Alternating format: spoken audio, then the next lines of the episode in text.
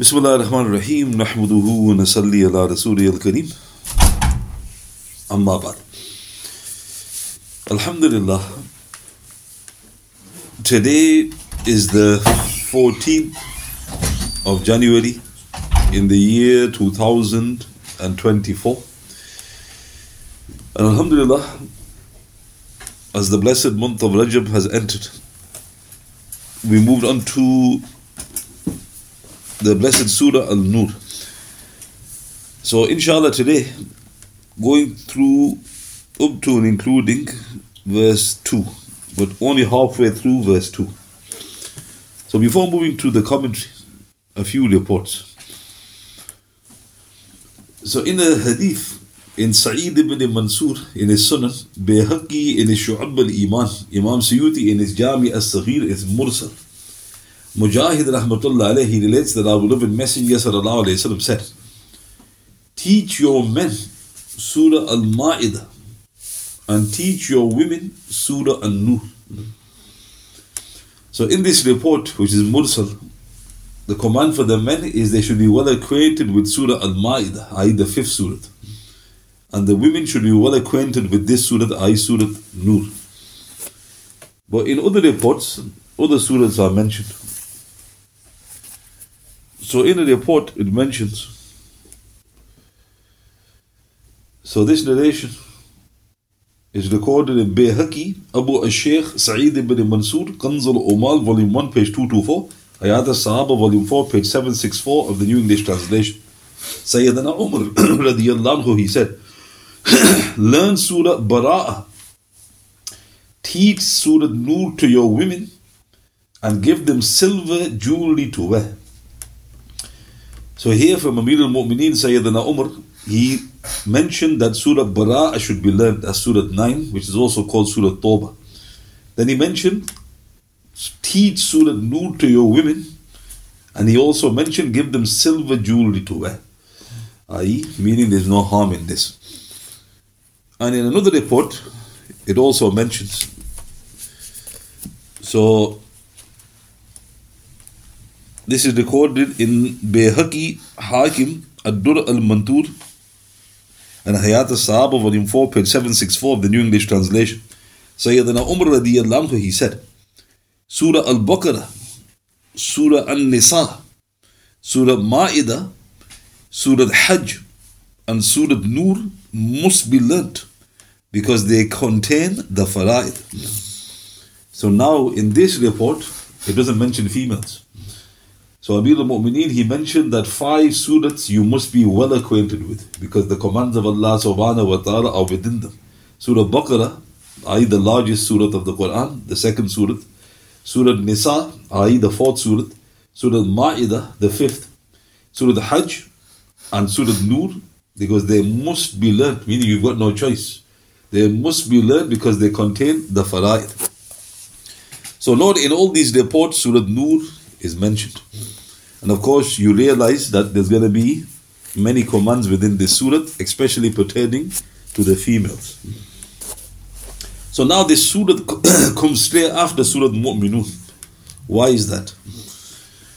So Imam Suyuti rahmatullah in his work Asrar Tartib al-Quran, the secret within the order of the Quran, page 167, he said, its connection to Surah Mu'minun is that it mentions in Surah Mu'minun, i.e., verse 5, those who guard their chastity.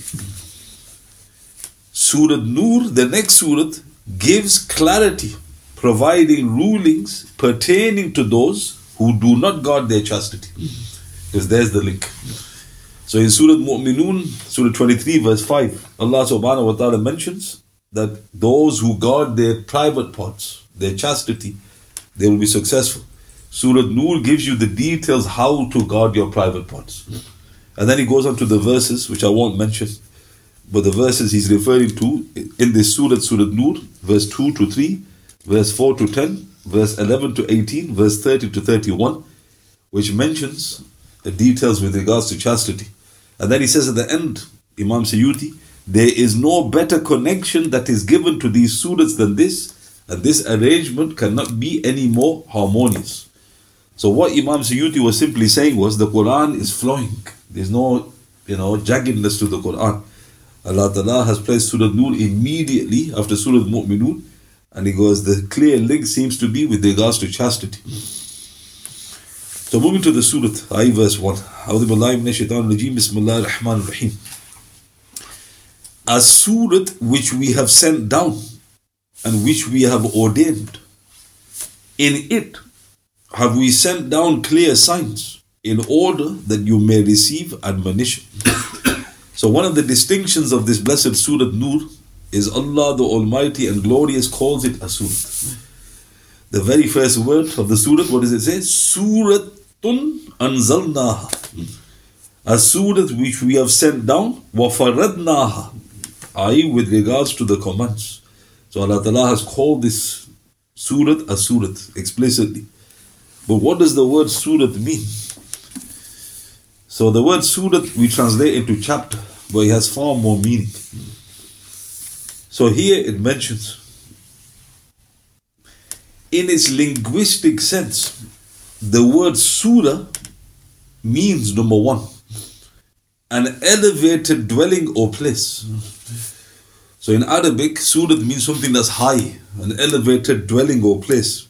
Number two, it also means a high status. So somebody is high in the ranks. Surah. He has a high maqam. The same root gives the word sur, which means number three, means a fence.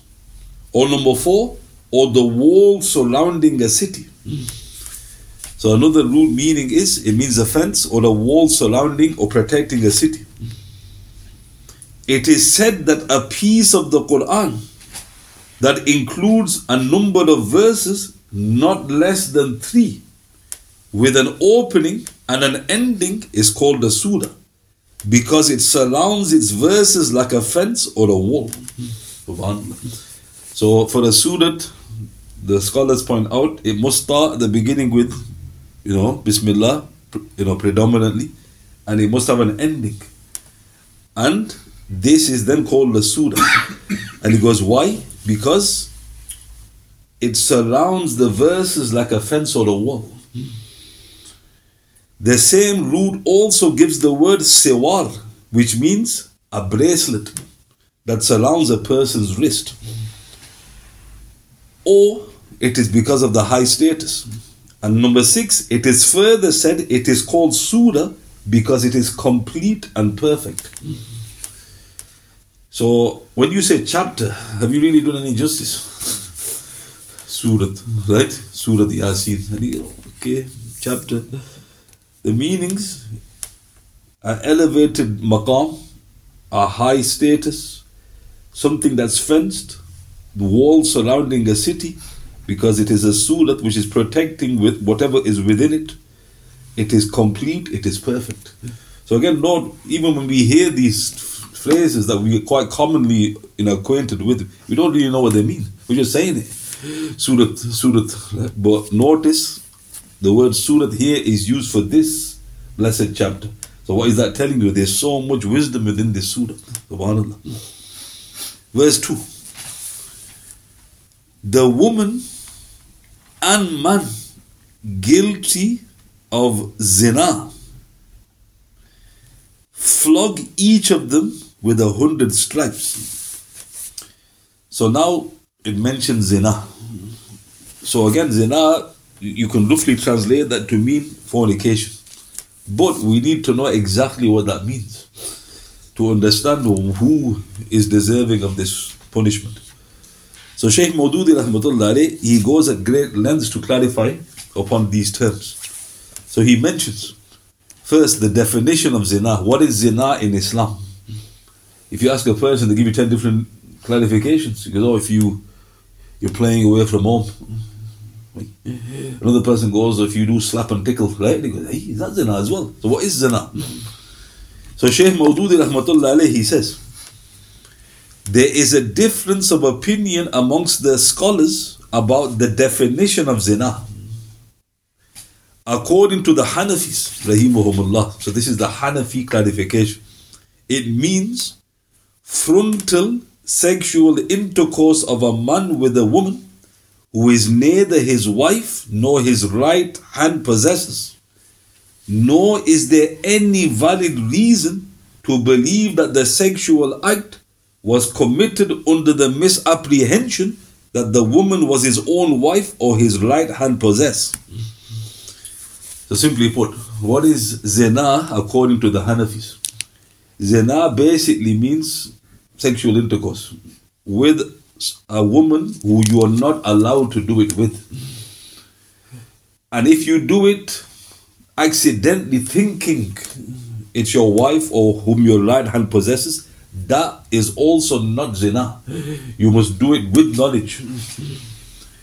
Then the Sheikh said, according to this definition, the sexual act with a woman in the rectum or sodomy, i.e., billah, with the same gender, or gratifications of with animals is not zina. This is why it's important to explain what zina is. So, for, for example, if somebody says to you, a man has committed, uh, is, is, you know, with the same gender, is he a zani? You say no. What do you mean no? Right? And he goes, that's not zina according to the Hanafis. This is why the definition is important. Then it says, it is confined only to the frontal sexual intercourse with a woman with any without any legal right or any doubt thereof. So this is the Hanafi viewpoint. Then the Sheikh said, according to the and the Shafis is is is virtually the same. According to the Malikis, zina means the entry of the male sexual organ into the frontal sexual part or in the rectum of a woman or man without legal right or any doubt about its being legal. Then the Sheikh said, according to these two definitions, sodomy is zina. So, according to the Malikis, they state that if you commit sodomy with another man, that is zina. So, notice the difference. The Hanafi say, say it isn't. The Maliki say it is. And also for the woman as well. That's also zina. If you go from the back passage according to the Malikis. So this is the definition of zina. You understand? So we're not bothered about what your heart says and what your mind thinks it is. Right? For instance, you know, you don't want to be too crude, but when the president of the United States was caught doing what he was doing, was that zina? You know, think about that, right? People just saying, oh, look at that, zina. How is that zina? He goes, well, you, you caught with Monica Lewinsky. And he goes, yeah. What's the definition of zina? And then he goes, it's thinking it's like if you're married and you're playing away from home. Which book does it mention that? So again, Lord, you have to be very careful, right? You have to clarify upon what is zina. Now, turning to the act. If somebody is caught red-handed, that's a scenario. So we describe what zina is. Now he's caught. He's not handed himself in. He's not, you know, he's caught by others red-handed. What is the situation? So first of all, what are the conditions for him to be caught red-handed? So Shaykh Maududi rahmatullah he says, mere, and I'm numbering it to make it easy. Number one, mere lying of the couple in the same bed. So if they're in the same bed, that's not enough proof. Number two, or they're caressing each other is not enough proof.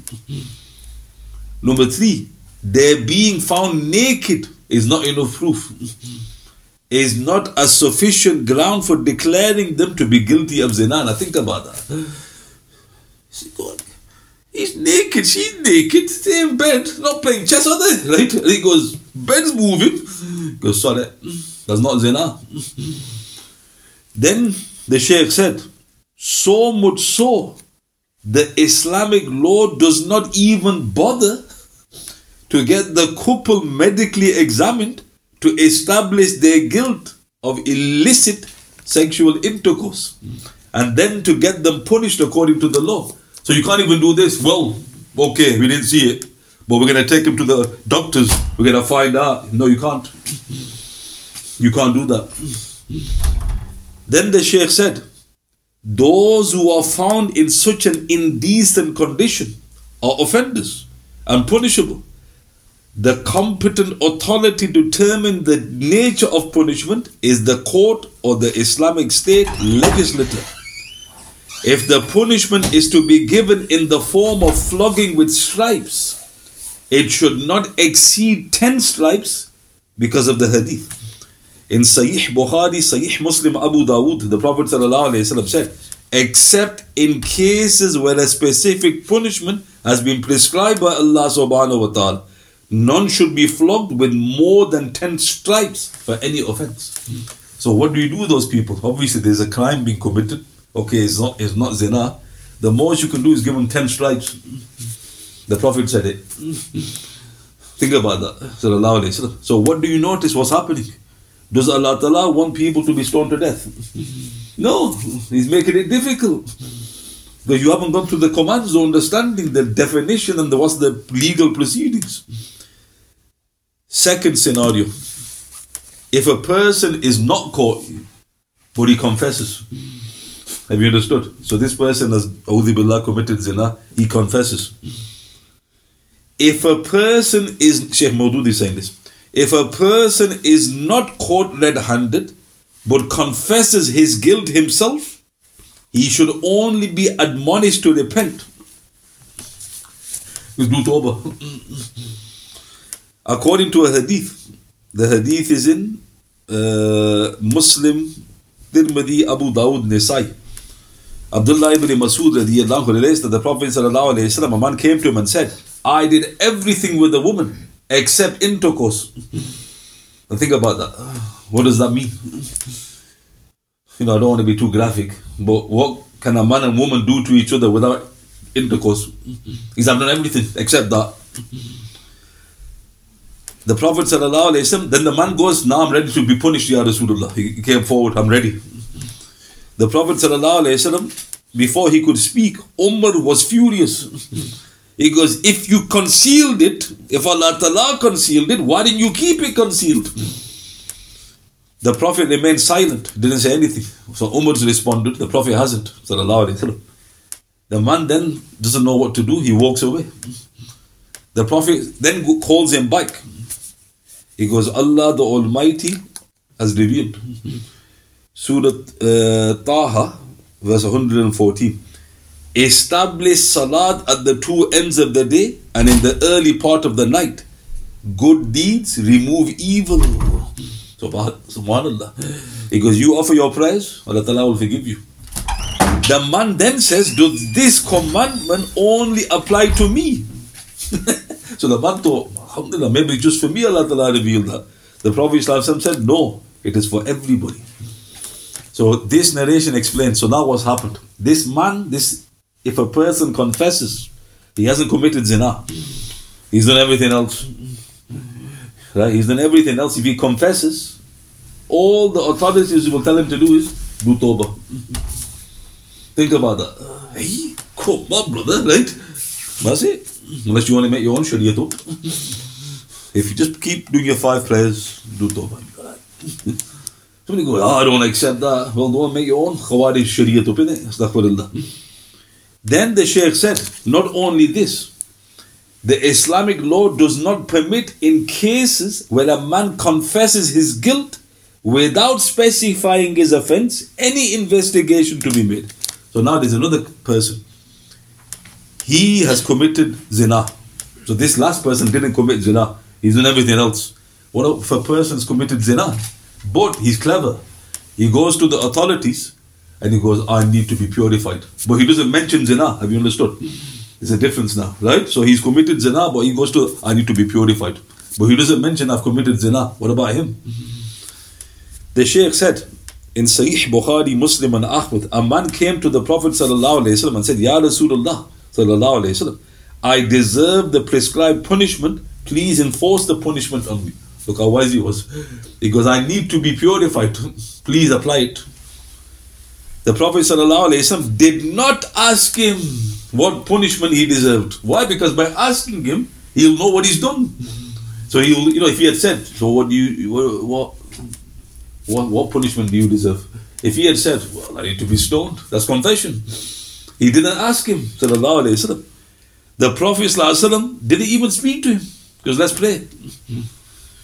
The man offered his prayers. I behind Rasulullah in the congregational prayer. He came again. Because I am guilty, Ya Rasulullah. Please punish me. The Prophet said, Have you not offered salat with us? He goes, Yes. Because Allah Ta'ala has forgiven you. Think about that. So this man, we don't know whether he committed zina, but you get the impression he did. He didn't spell it out. All he said was, I need to be purified. So in that scenario, the scholars say, you do not even investigate. You don't say to the person, What do you mean you need to be purified? Tell me. Is I need my hand chopping off. Confession, take his hand off. The answer is no. The, the authorities, they'll say, uh, Inshallah, just go on, let's play. Right? So all of this is so important. Why? Because people, they love talking about Shariat. You know, especially the non-Muslims. They go, your religion, my God, is in the bloody dark ages. Stoning to death, chopping hands off. He goes, how many people get stoned to death? And what is the due process?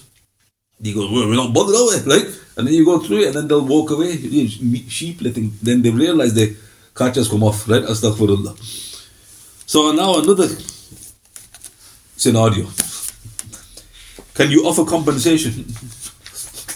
Compo. Somebody's committed zina and he goes, look, we need to like arrange a settlement here. I don't want to get stoned, right? You know, we'll just like, I'm a millionaire. So the Sheikh Maududi Rahmatullah he says, under the Islamic law, zina is not a compoundable crime. What does that mean? Big words. It means you cannot switch to compensation. You can't do that. This is based upon which proof? He gives a hadith. The hadith is in Sahih Bukhari and Muslim. There was a young a youngster, a young man, working as a laborer in a certain house. So he was working in a house. He committed zina with the wife of his boss. Have you understood what's happening? Right? So he's got into a house doing some work. He does zina with it, the, his, his, his master's wife. The father of the boy, so the one who's committed zina, the father of that man, he gave a hundred goats and one slave woman to the boss. he said, Look, please forgive my son. Here's a hundred goats in compensation, and here's a slave girl as well. So the boss thought, no problem. Well, we need to go to the Prophet first. when the case came to the Prophet, he responded, The goats and the slave girl are returned. Give them back. then he awarded the prescribed punishment to both the guilty ones. They were both punished. The Sheikh then said, This shows that the crime of zina is not compoundable and under Islamic law, an outraged chastity cannot be compensated in terms of money. This shameless conception of monetary compensation for outraged modesty is part of the Western law. Isn't that true? Compo, compo, compo. Pay him off, pay him off. you know, Prince Andrew, pay him off, right? Where is that? Is that our Shariat? If anybody has to mock anybody is, is mocking you. What sort of a law is that? That's an outrage of chastity. You're paying people's honor off. The Prophet was no, we don't accept it. There is another thing we need to be aware of. Also, the Islamic government shall not take action against anybody unless zina is fully proved. So, what is the punishment? Very simply, I don't want to go into it at the moment. If a man is married he commits zina, legal definition, not what you think, legal definition of zina. And the evidence is proved, then he's stoned to death. if the evidence is proved. The question therefore is, what is the evidence? You understand? Before ultimately he is to be stoned. What needs to be in place? If the guilt is not proved, even if they have knowledge of the crime through many sources. So imagine somebody says to you, 120%, he's sleeping around. This shaitan, he's married, he's going around block. Another person goes, Yeah, yeah, I accept. And then all these mutawatir testimonies now coming through. The shaykh goes, Not accepted. Then he quotes a hadith to prove this. In Sahih Bukhari and Ibn Majah, there was a woman in Al Madinah who was openly a prostitute. You can't get clearer than that. Money, yeah, let's do the business, right? Openly. In spite of this, no punishment was given to her. Why? Because there was no proof of zina against her. Rasulullah only said this, sallallahu alayhi. If I were to stone anybody to death without proof, I would have certainly stoned this woman. But I can't. So what does that tell you? Think, look at Allah Ta'ala doesn't want you to go around stone. Imagine prostitute. Somebody go, no, no, yeah, yeah. I didn't commit zina. Well, what did you play? Chess. Right? What were you doing? Astaghfirullah. Doesn't matter. We need proof. Because you can't, the Prophet, he did say you would have been stoned, but you can't do it because the Prophet told us. So now let's look at the proof. What is the proof before it can be done? Now you tell me how many people can get stoned to death. The first proof of zina is number one. the Quran explicitly mentions there should be at least four eyewitnesses to prove their guilt. Four eyewitnesses.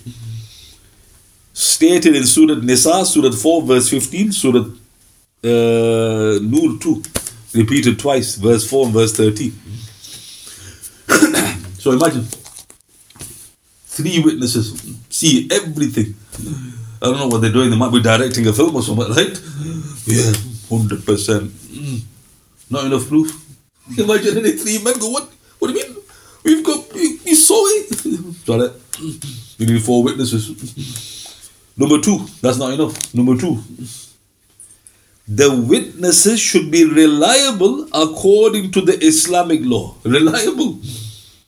Which requires, number one, they should not have been proved to be false witnesses on previous occasions. Number two, they should not be dishonest. Number three, they should not have any previous convictions. And number four, there should be no proof of their having any personal grudge against the person. Subhanallah. So four witnesses come, we saw it, we filmed it, we saw it, right? The judge goes, right. Any of you committed a false witness? If one of them says yeah, they get whipped. Hang on a minute, we didn't. Sorry.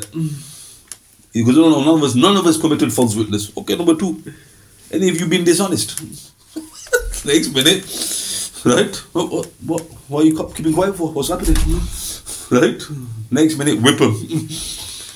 Number, because they're all, all the icons, imagine we're not, we're honest, right? Number three, any previous convictions? Next minute, what the hell's going on here? Moonwalk backwards out of courtroom, minute, right? Number four, do you have a grudge against this person? Maybe there's some beef between you and him. Some, some family matters. In short, no one can be stoned or flogged on the basis of this evidence. Subhanallah. So that's number two. So what we got so far? Four witnesses, eyewitnesses.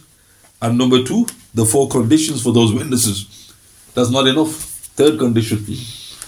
The witnesses should give evidence to the effect they saw the man and the woman in the actual state of intercourse. Such clarity as a piston in a cylinder, a rope in a well. So if they say we saw bed sheets moving, whip them. he goes, no, no, we saw the stuff here. I don't want to be graphic, but we saw the pelvic joints moving. Sorry, whip them. They gotta say this. You know, we saw, you know, the male organ enter the female organ. How are they doing that? Imagine, you know, you is this a film you're making here? What's going on? Allah. He goes, how many? Four? Uh, and now four of them. Right? Are they going come on, have a look? Right? He goes, they have to do that, otherwise not accepted. And number four, the witnesses should be unanimous in regard to the time, the place, and the persons committing the crime. They must not have different times.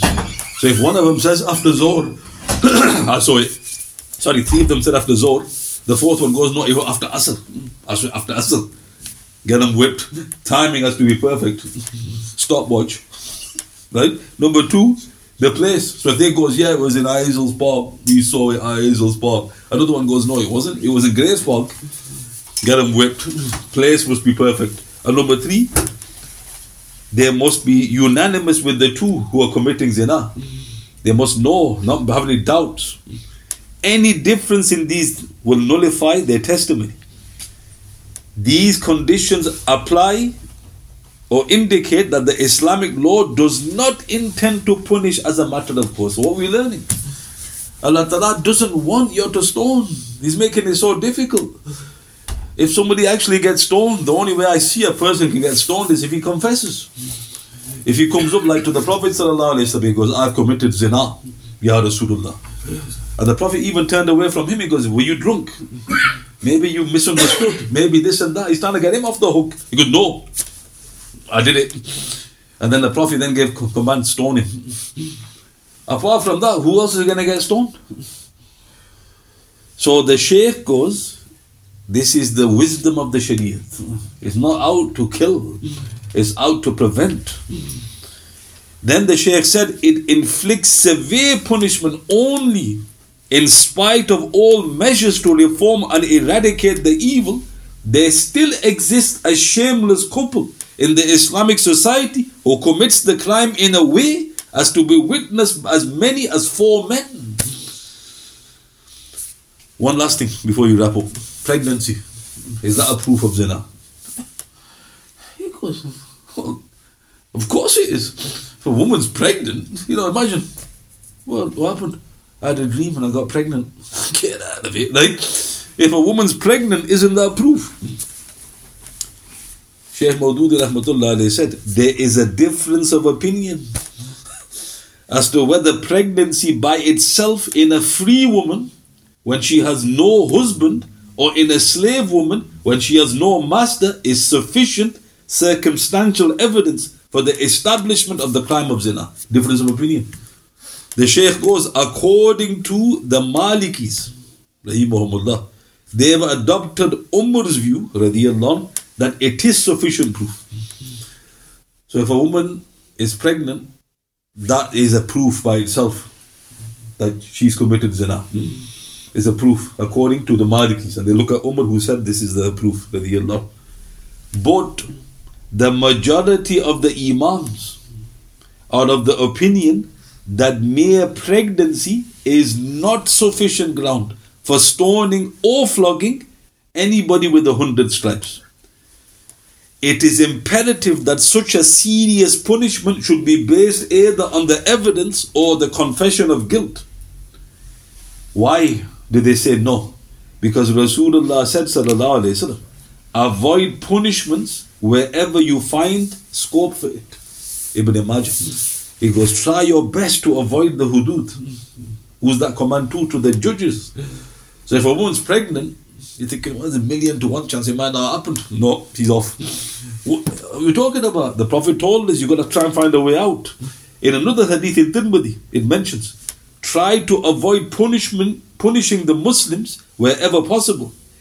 If there is an error of judgment in letting off an accused, it is better than punishing him. So, what was the Prophet saying?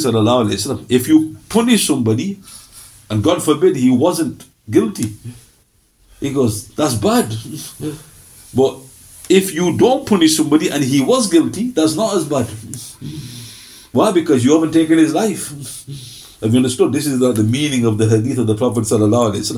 Then the Shaykh said to finish According to this principle, the existence of pregnancy is not a definite proof of zina, however strong it may be. For there is a minute possibility, maybe one out of a million, that the semen of a man may enter the womb of a woman somehow or the other without any intercourse to make her pregnant. even such a minute possibility of doubt should be enough to spare the accused of the punishment of zina. Subhanallah. So think about that. Why am I mentioning all this? Because we're talking about the verse. What does Allah Ta'ala say? Does He go into all these details? No. All He says in verse 2 the woman and man guilty of zina, flog them. So people just look straight at the Quran, oh, come on, line them up, line them all up. line them up. What are you talking about? Is it a fun fair? What's going on? You go, oh, they've all done it. What have they done? Zina. What's zina? Slap and tickle. Get him whipped, right? And then he goes, What are you talking about? What, what's going on there? Isn't that zina? No, that's your definition of zina. And then he goes, Right, why is it zina? Okay, yeah, he's done the zina. Technically, you've legally explained it. Uh, who said he's done zina? Where's the witnesses? Are they upright? Are they, are they unified in their understanding? I'll tell you straight. That's why if you look at the sunnah in the time of the Prophet wasallam, who are the only ones we know who were stoned to death? Confession. You can think of any other. A woman came. The Prophet ﷺ, look what happened. You know, I mentioned it briefly. She got pregnant, and the Prophet ﷺ said, "Come back when the child's born." Look how he's trying to. So she carries the child. Child's born. She comes back. The Prophet ﷺ said, "Suckle the child." I mean, go away, right? She suckles the child. She comes back. And then the Prophet ﷺ, nothing, there's nothing left he could do. He goes, stone this woman. When she's stoned, Khalid bin Walid is one of the ones who stones her, and some of the blood hits his garments. And he said, filthy blood. And then Rasulullah said, Khalid, he goes, she's done such a repentance. If all of the people of Medina committed this crime, this one would have been sufficient for their forgiveness. Hmm. Right? So that stoning is purifying them. Where have they caught persons? Where show me? Where have they caught somebody? If they have, they must be making films. right? So again, notice why then are these commands in the Quran? Because it's a it's it's to you know to put the fear of God into people. Not that Allah Ta'ala wants people to be stoned and flogged. You know, subhanallah. So I'll recite the verse. And we will conclude. أعوذ بالله من الشيطان الرجيم بسم الله الرحمن الرحيم سورة أنزلناها وفرضناها وأنزلنا فيها آيات بينات لعلكم تذكرون الزانية والزاني فاجلدوا كل واحد منهما مئة جلدة. We pray to Almighty Allah subhanahu wa ta'ala that He makes the Quran the Rabi of our hearts. And I pray to Almighty Allah subhanahu wa ta'ala that He forgives me for any edits which I may have inadvertently uttered.